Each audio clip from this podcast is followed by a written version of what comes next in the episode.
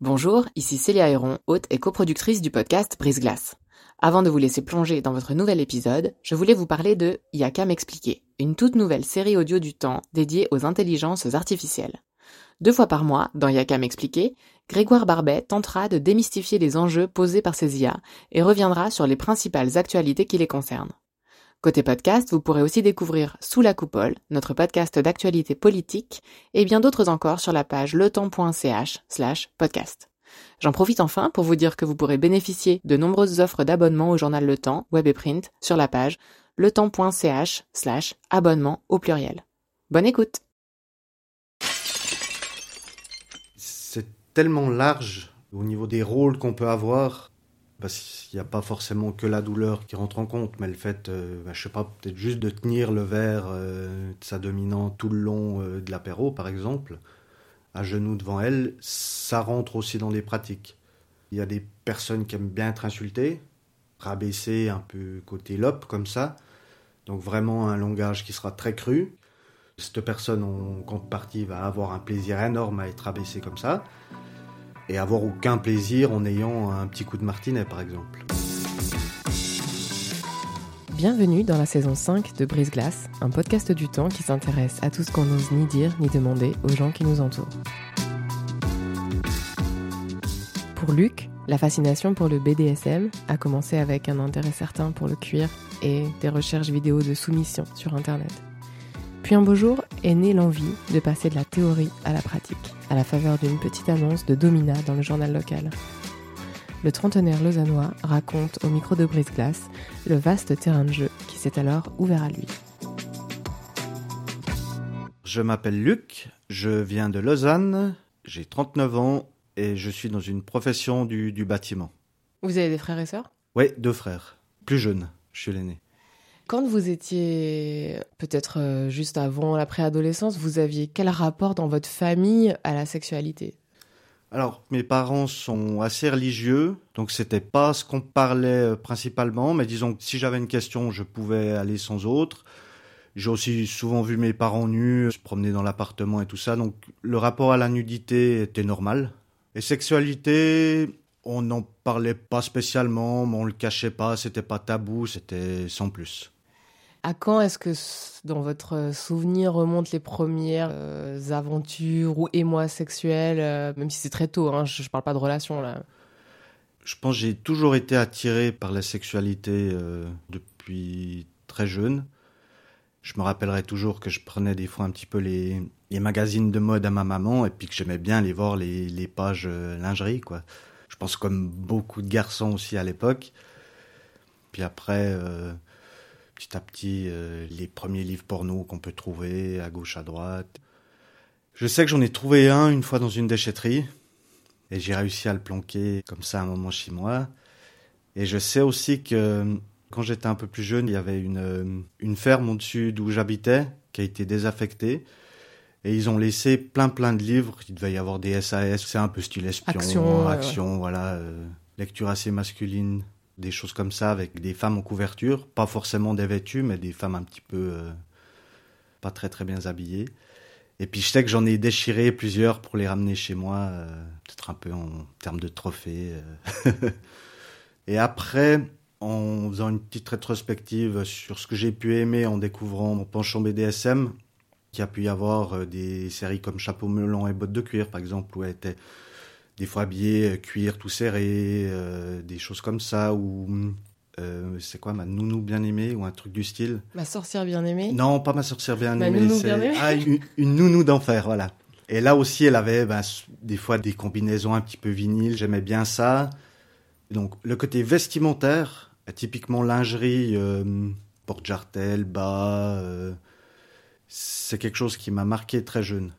Donc votre première relation sexuelle, c'était vers quel âge? J'avais 16 ans. C'était euh, une relation, on va dire, euh, classique entre guillemets, même si j'aime pas trop ce mot, mais c'est, voilà, comme tout le monde a découvert. Euh. Mais comme on dit, vanille. Ouais, vanille, ouais. J'aime pas spécialement ce mot non plus, parce que je trouve que c'est un peu péjoratif. Pour moi, on met un petit peu une hiérarchie. vanille, c'est un petit peu tout bonbon, tout smart, tout fun et tout, alors que on pourrait avoir une sexualité qui peut être très hard sans être dans le BDSM. voilà pourquoi j'aime pas ce mot, mais après c'est le mot qu'on utilise pour décrire les gens qui n'ont pas une sexualité BDSM. Quelles ont été les premières euh, intuitions qui vous ont poussé à vous intéresser au BDSM Intuition, c'était euh, ben, avec l'avènement d'Internet et tout ce qu'on pouvait trouver dessus. Le sexe, j'aimais beaucoup, la sexualité, j'aimais beaucoup. Et toutes ces images ou vidéos, j'étais attiré. Puis je suis très découvreur. Moi, j'aime autant le, le côté voir les autres pratiquer ce qu'ils aiment. Il y avait quand même le côté euh, d'une femme qui domine un homme, c'est quand même venu assez vite que c'était plutôt mon cas à moi. Puis c'était vraiment quelque chose qui allait m'intéresser pour du long terme. Au moment où vous commencez à regarder les vidéos BDSM, vous avez quel âge? 17-18 ans, je pense. C'était un peu bizarre au début parce que ça peut paraître violent et tout. On se dit, ouais, mais ça c'est quand même un peu extrême. C'est là que des fois que j'ai pas essayer de repousser le truc, mais de pas prêter attention. Style, ah oui, euh, ça m'a attiré, mais non, c'est peut-être violent. Donc je mettais de côté. Mais chaque fois, ça me revenait un petit peu à, l'esprit. De, voilà, je matais une vidéo comme ça, puis tout d'un coup, ouais, une petite vidéo BDSM quand même. Puis à force d'être titillé par les vidéos, et puis que au final j'avais envie d'essayer en vrai, je suis tombé une fois sur une annonce quand il y avait encore les annonces de professionnels dans le matin. Style Domina, 37 euh, ans, euh, tac, tac, tac, tac, tac, tac, euh, avec un, une pièce aménagée et tout ça. Donc là, je prends mon courage à deux mains, je l'appelle, on fixe un rendez-vous, puis du coup, je vais la voir, quoi. Quand vous ouvrez la porte, c'est quel genre d'émotion?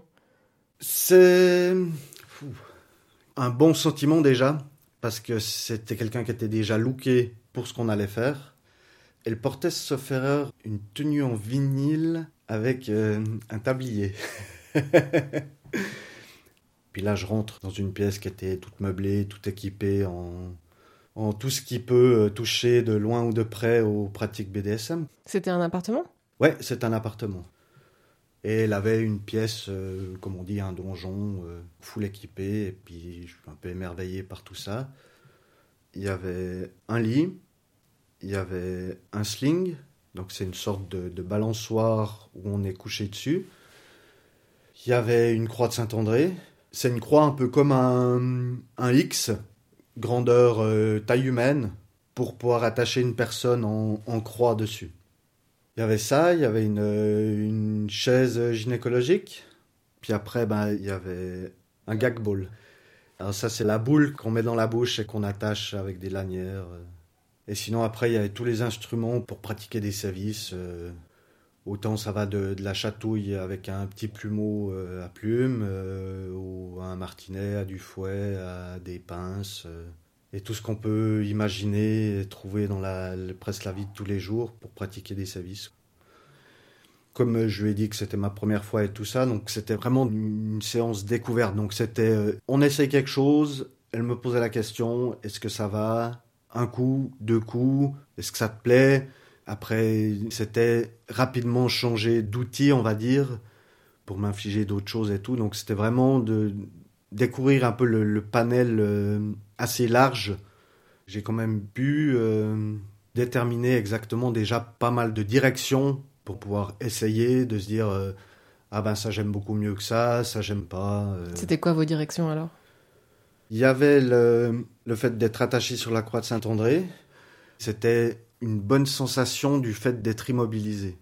Le fait d'être à la merci fait que je me sentais euh, bien pour continuer à, à encaisser ou recevoir d'autres services. Donc on est pas mal resté là-dessus. Il y avait du face-sitting aussi. C'est la personne qui s'assoit sur, euh, sur notre tête soit nu, soit habillé, euh, tout dépend. Euh.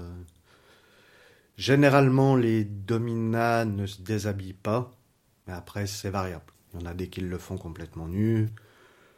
J'ai une copine qui met encore une grosse euh, serviette hygiénique habillée et tout pour qu'il y ait encore plus de distance avec le soumis. Tout dépend le cas de chaque dominat, quoi. Et vous, vous étiez habillé comment? Alors moi, j'étais complètement nu.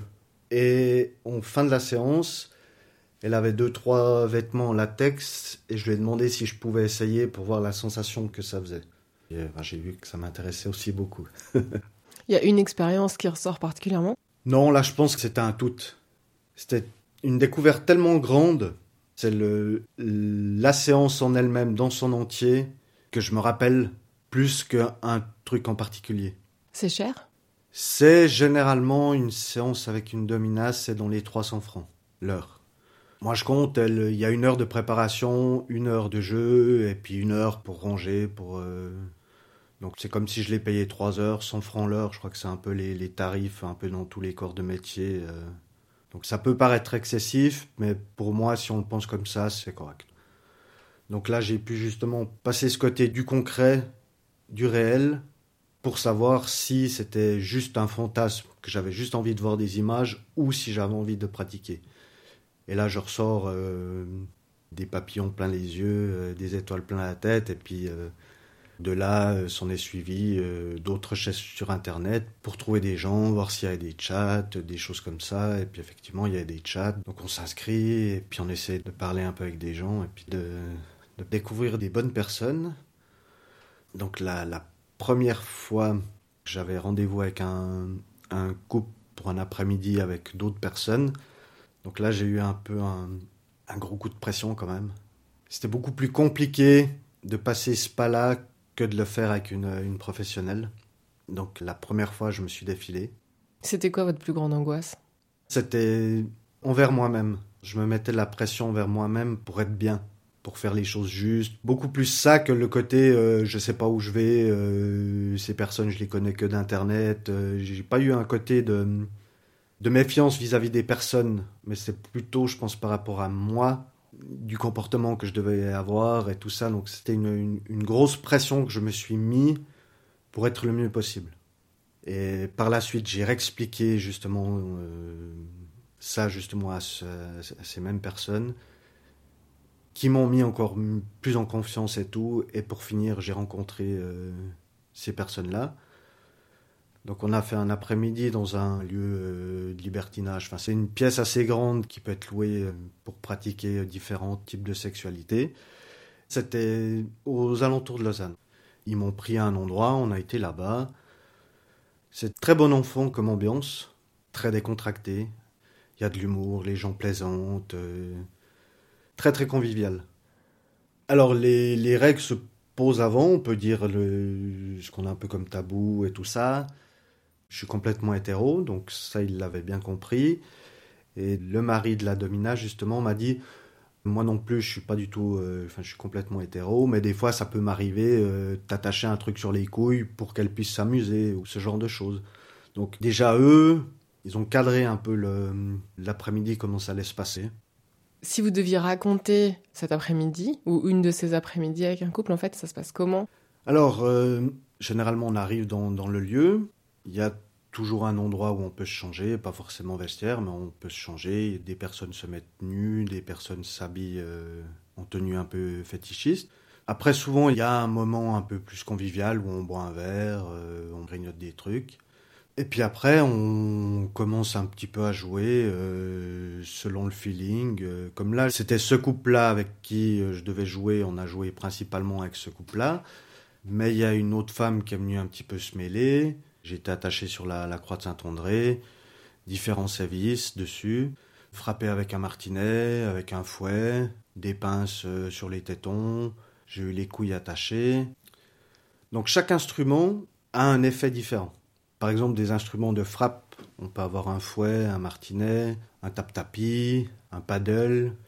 C'est une règle un peu large qui sert à taper plus plein d'autres choses, euh, des cannes anglaises, donc c'est un peu des, des cannes en rotin. Les yeux sont ouverts, bandés euh Ça dépend, c'est selon euh, ce que la maîtresse ou le maître aura décidé, ou le soumis a peu donné une envie de j'aimerais bien avoir les yeux bandés, mais peut-être ça va pas se faire, peut-être ça se fera. C'est pas lui qui décide. Normalement pas. Et voilà, donc on, on se donne du plaisir mutuellement comme ça.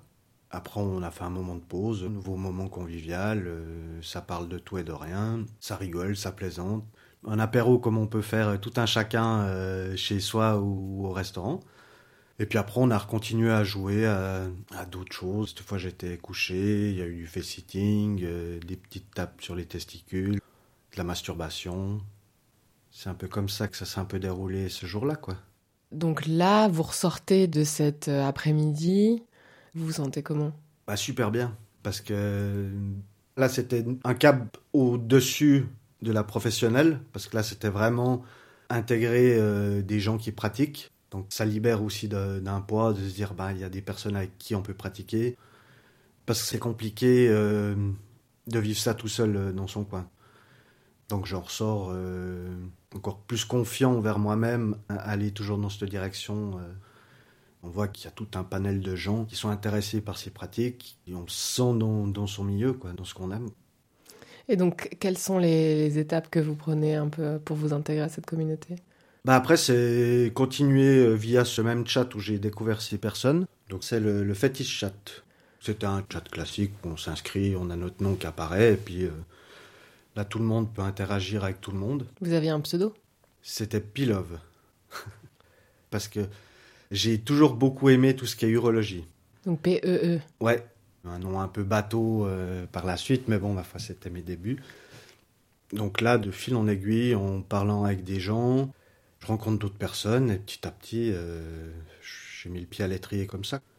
Étant donné que le milieu est assez petit, les personnes parlent bien entre elles, euh, et si on est réel, si on est investi, qu'on donne envie, ça intéresse les gens, quoi.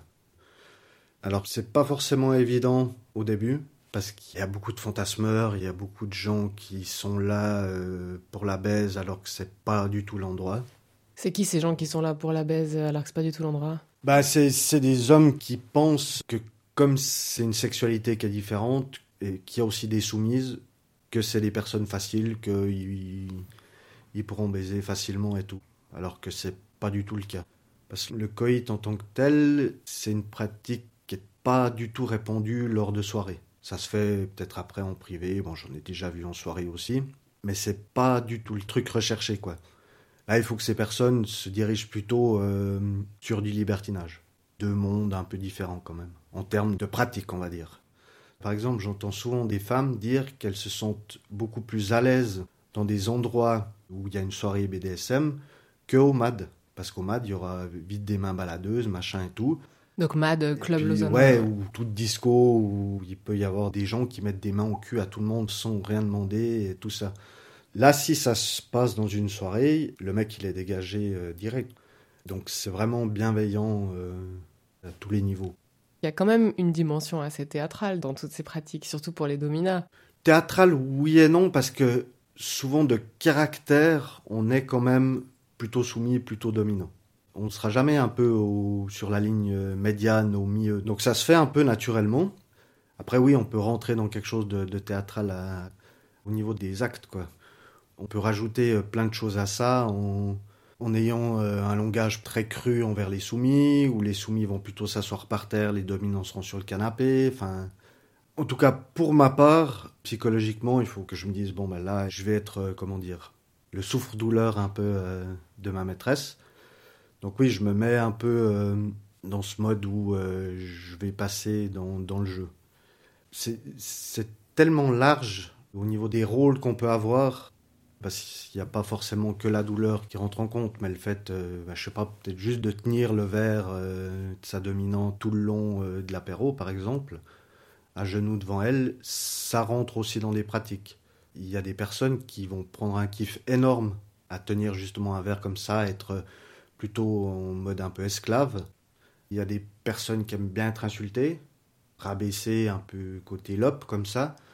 Donc vraiment un langage qui sera très cru tout ce qu'il fera, ça sera de la merde. Euh, peu importe s'il le fait bien, il y aura de toute façon quelque chose à redire. Donc, cette personne en contrepartie va avoir un plaisir énorme à être abaissée comme ça, et avoir aucun plaisir en ayant un petit coup de martinet, par exemple.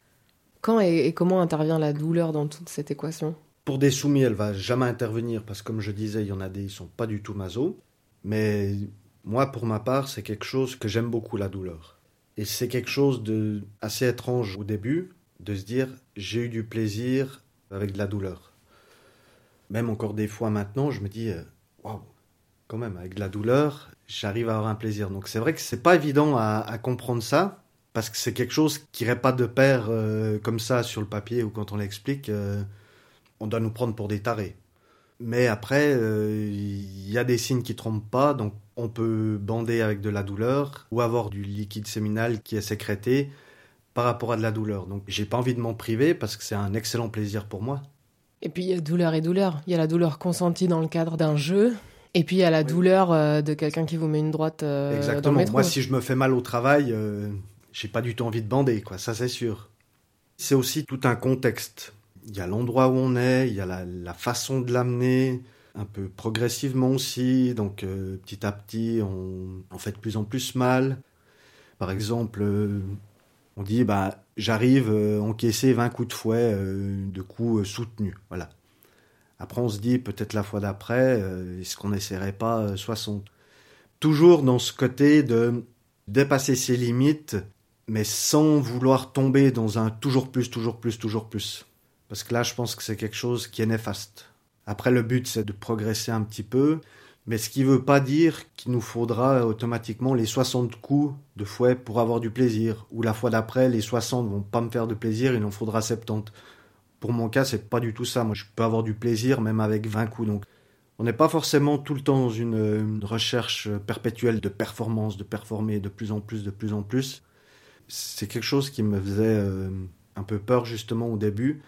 C'était est-ce que euh, je vais être blasé ou je vais être tellement endurci à, à 30 ans que je pourrais plus rien faire sans avoir euh, un dos lacéré euh, qui pisse le sang de partout? C'est pas le cas. On peut s'habituer à la douleur, oui. Le corps automatiquement, si on travaille un peu tout le temps les mêmes parties ou, comme ça régulièrement, bah, il va s'endurcir et tout. Mais pour moi, la douleur, c'est, elle est tout le temps là, tout le temps d'une même intensité, donc j'ai toujours autant de plaisir, sans aller euh, plus loin. Parce que ça, c'est aussi quelque chose qui peut être dangereux, d'un toujours plus, toujours plus, qui se fait euh, rapidement. Alors c'est beaucoup de communication, BDSM, parce que le risque zéro n'existe pas. Donc il faut essayer de le réduire au maximum. Tout ce côté euh, bienveillant et tout ça par rapport aux pratiques, il est obligatoire. Donc si c'est une personne qui est bienveillante et qui sait ce qu'elle fait, elle va prendre du temps de, parler en amont pour expliquer et tout. Et puis après, ça peut justement euh, switcher. Mais c'est une super grande responsabilité. Aussi, oui. Ça pourrait pas un peu s'apparenter à un sport extrême. Si on n'est pas bien préparé à faire un saut en parachute, on a toutes les chances de que ça se passe mal. Donc là, c'est un peu la même chose. Il y a des choses qui peuvent blesser, qui peuvent aller jusqu'à tuer. Hein. C'est déjà arrivé. Euh, par exemple, euh, une fois, c'était un, chibariste, c'est quelqu'un qui attache, c'est avec des cordes. Et c'était quelqu'un qui savait ce qu'il faisait de, de réputé tout ça. Mais une fois, ça s'est mal passé. Et puis, euh, je ne sais pas exactement euh, ce qui s'est passé, mais euh, on peut imaginer qu'une corde peut être lâche et que ça étrangle la personne. Et puis, ça soit tellement rapide qu'il n'a pas pu intervenir comme il aurait dû. Et puis voilà, la personne est décédée. Là, c'était plutôt la, la faute à pas de chance. Est-ce qu'il est arrivé que vous ayez des traces physiques sur votre euh, corps et qu'on vous demande d'où elles venaient? J'ai pu avoir des marques sur le dos, ouais. Le fouet, ça peut marquer beaucoup. Des griffures, mais on m'a jamais demandé d'où elles venaient. C'est vrai que je me change au travail devant des gens. Après, je sais que si j'en ai un peu, je vais pas les montrer. Euh, essayer de, de, me changer d'une façon que ça soit le moins vu possible. Et puis, bah, si on me pose la question, je dirais que j'ai une soirée torride. Dans vos relations amoureuses, est-ce que vous rencontrez des gens dans ce milieu? Comment ça se passe? Amoureux, non. Par contre, justement, là, ça a été quelque chose d'un peu compliqué dans ma vie par rapport à, mes relations que je pouvais avoir à l'extérieur. J'avais pas envie d'être en couple avec une personne hors de ce milieu et de l'introduire là-dedans. Ce qui fait que des relations amoureuses, j'en ai pas eu pendant une bonne dizaine d'années. Parce que je voulais que ça soit quelqu'un qui, qui soit déjà du milieu parce que je voulais pas, moi, aller voir en cachette des gens avec qui pratiquer, au final tromper la personne avec qui je vivais. Et j'avais pas envie de l'introduire dans ce milieu, moi. Donc euh, je me suis toujours un peu mis euh, cette barrière de euh, j'ai pas envie d'avoir de situation amoureuse avec une personne hors du milieu. Et puis au final, le, le temps m'a donné raison parce que maintenant j'ai trouvé quelqu'un avec qui vivre, qui aimer et qui pratiquer. Comment est-ce que vous avez décidé de vous mettre ensemble?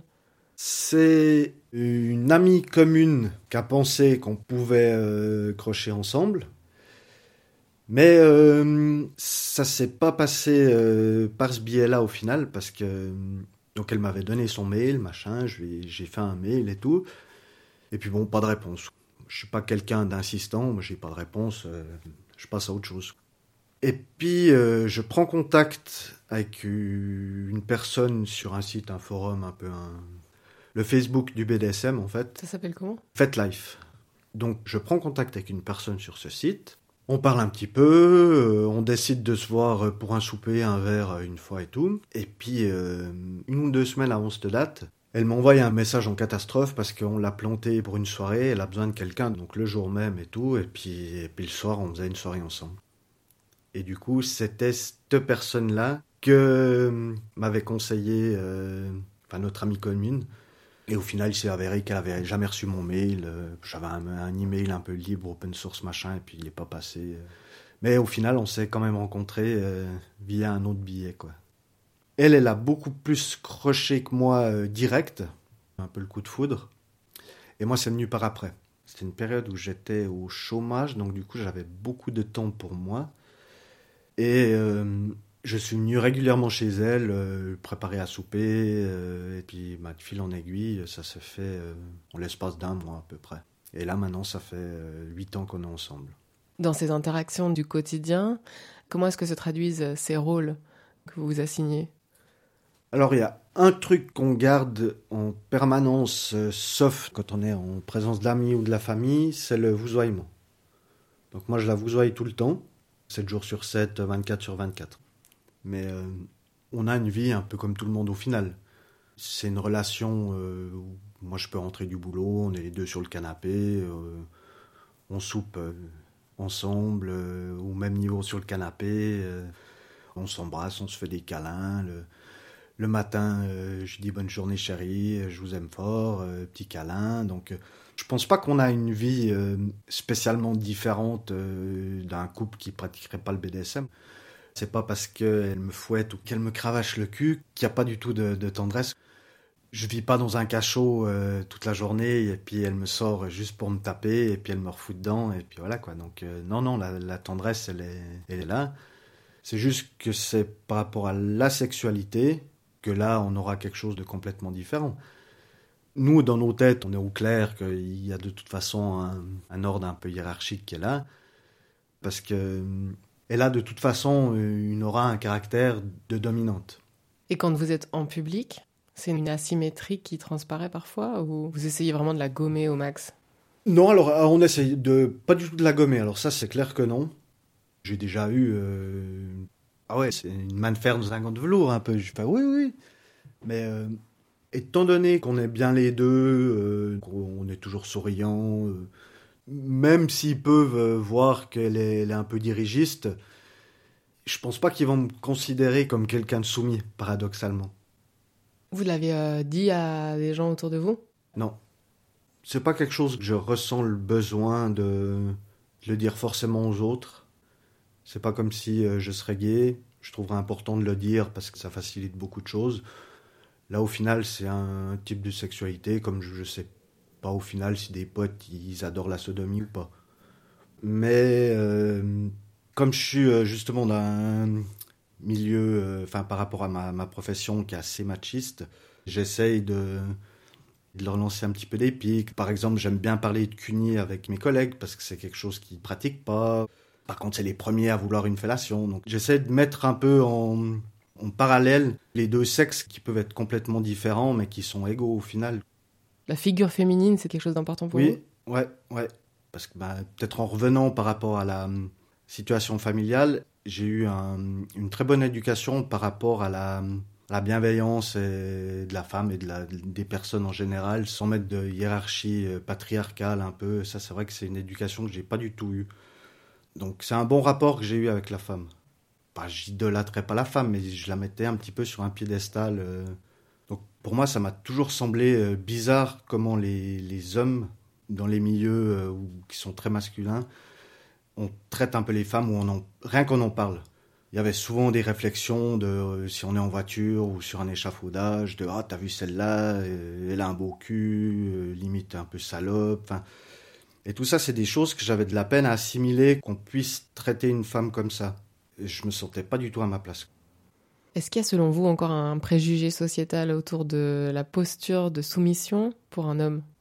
Oui, ça, de toute façon, elle est marquée, que ça soit dans la vie de tous les jours. Je pense qu'il y a encore peu d'hommes qui sont prêts à, se soumettre, euh, mais que ça soit euh, dans le BDSM ou, dans la vie euh, comme ça, quoi.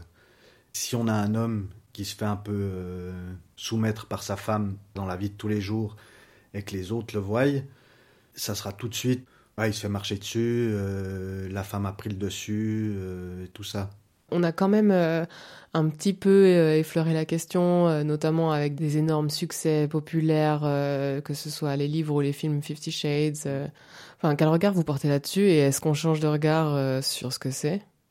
Alors, Fifty Shades, c'est pas un bon regard. Après, j'ai pas lu les livres, j'ai vu les films, mais de ce qu'on a pu en parler dans le milieu BDSM, c'est quelqu'un qui a écrit ça sans être du milieu et vu comment c'est écrit, soit elle s'est renseignée juste chez une personne qui savait pas du tout de quoi elle parlait, soit elle s'est pas du tout renseignée.